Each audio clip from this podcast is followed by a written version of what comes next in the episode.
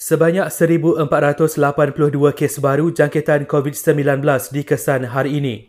Selangor masih kekal mencatatkan kes paling tinggi lebih 660 kes diikuti Pulau Pinang dan Sarawak. Manakala Terengganu, Putrajaya dan Perlis masing-masing mencatatkan kurang 5 kes baru.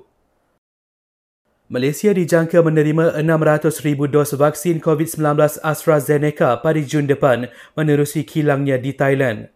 Menteri Penyelaras Program Imunisasi COVID-19 Kebangsaan Khairi Jamaluddin berkata, penghantaran vaksin itu tidak terjejas walaupun kerajaan India baru-baru ini menggantung penggunaan vaksin AstraZeneca. While we are still waiting for the delivery details from COVAX for AstraZeneca to Malaysia, I don't believe that the ban from India will affect us because our vaccines come from SK Bioscience. Lebih 7.4 juta individu telah mendaftar secara sukarela untuk mendapatkan vaksin COVID-19 setakat ini.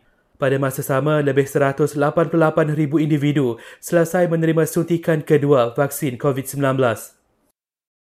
Jabatan Kesihatan Negeri Kelantan arahkan penganjur Majlis Perkahwinan mengupah rela untuk memantau SOP pencegahan COVID-19.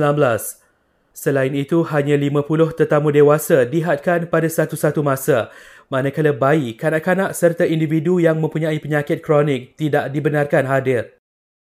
Akhir sekali Bukit Aman berkata sebanyak 12 kertas siasatan dibuka melibatkan golongan VVIP dipercayai melanggar SOP PKP namun tiga daripadanya tidak diambil tindakan.